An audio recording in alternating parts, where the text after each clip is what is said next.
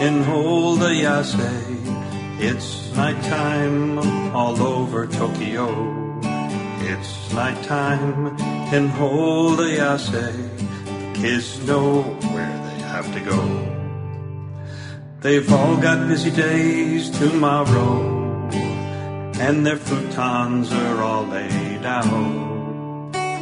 It's off to sleep in Holdayase. Off you go now, but don't pout.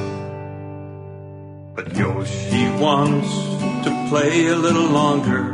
He's not a bit tired and wants to stay awake. He wants to show his sister who is stronger what will a few minutes break. He knows that he can't fight it. He knows that it won't keep. Off to bed for little Yoshi. He'll keep on playing in his sleep.